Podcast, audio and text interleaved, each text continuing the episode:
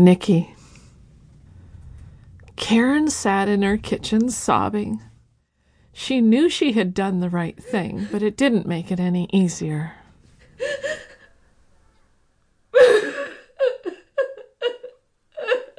Shadow would have a better chance at living a full life on the ranch than she would have in Karen's home.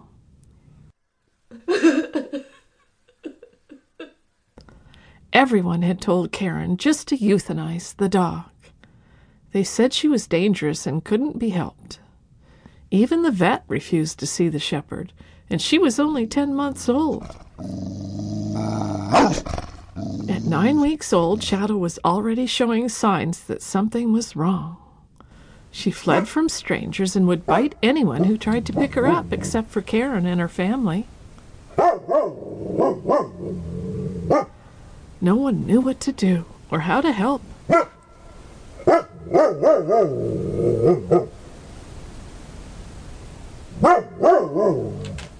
Trainers refused to work with her one on one.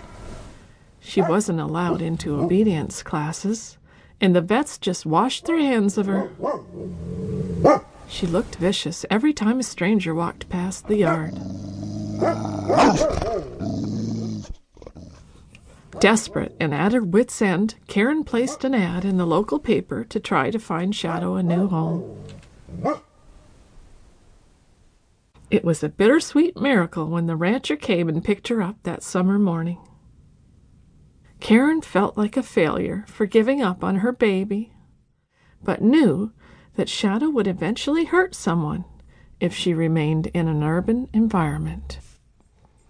As she tried to pull herself together, saying over and over that she had done what was best for Shadow, some commotion down the street caught her attention. Looking out the kitchen window, she saw that a child riding a bicycle was being chased by a large German shepherd. Chased is perhaps not the right word. From what Karen could tell, the dog appeared to simply want to follow the boy. But the boy was fleeing in terror. Neighbors shouted at the dog to get away, and one man turned his hose upon the poor animal. Soaking wet and disoriented, the shepherd made her way into Karen's front yard. She shook herself off and made herself comfortable on the patio. Karen waited and watched, curious to see what the dog would do next. But the dog didn't do anything next. She curled up on the porch, and that was that. Not wanting to see the dog get hurt, Karen approached her. She seemed very friendly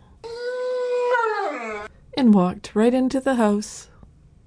Oh, this is not what I need right now. Not after this morning, Karen mused as she watched the dog acclimate.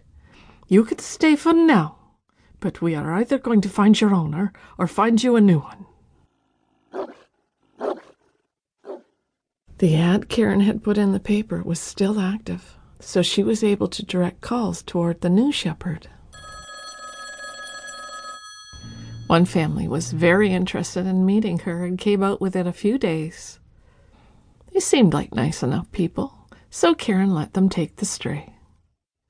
She watched as they loaded her up into their truck.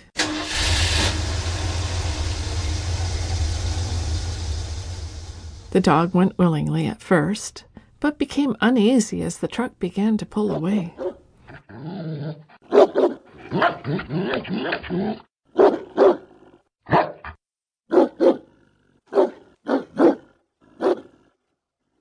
Karen didn't want to watch any more.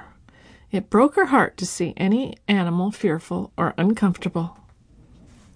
She retreated back to the house and tried to keep her mind off the dog. About an hour later, Karen's phone rang.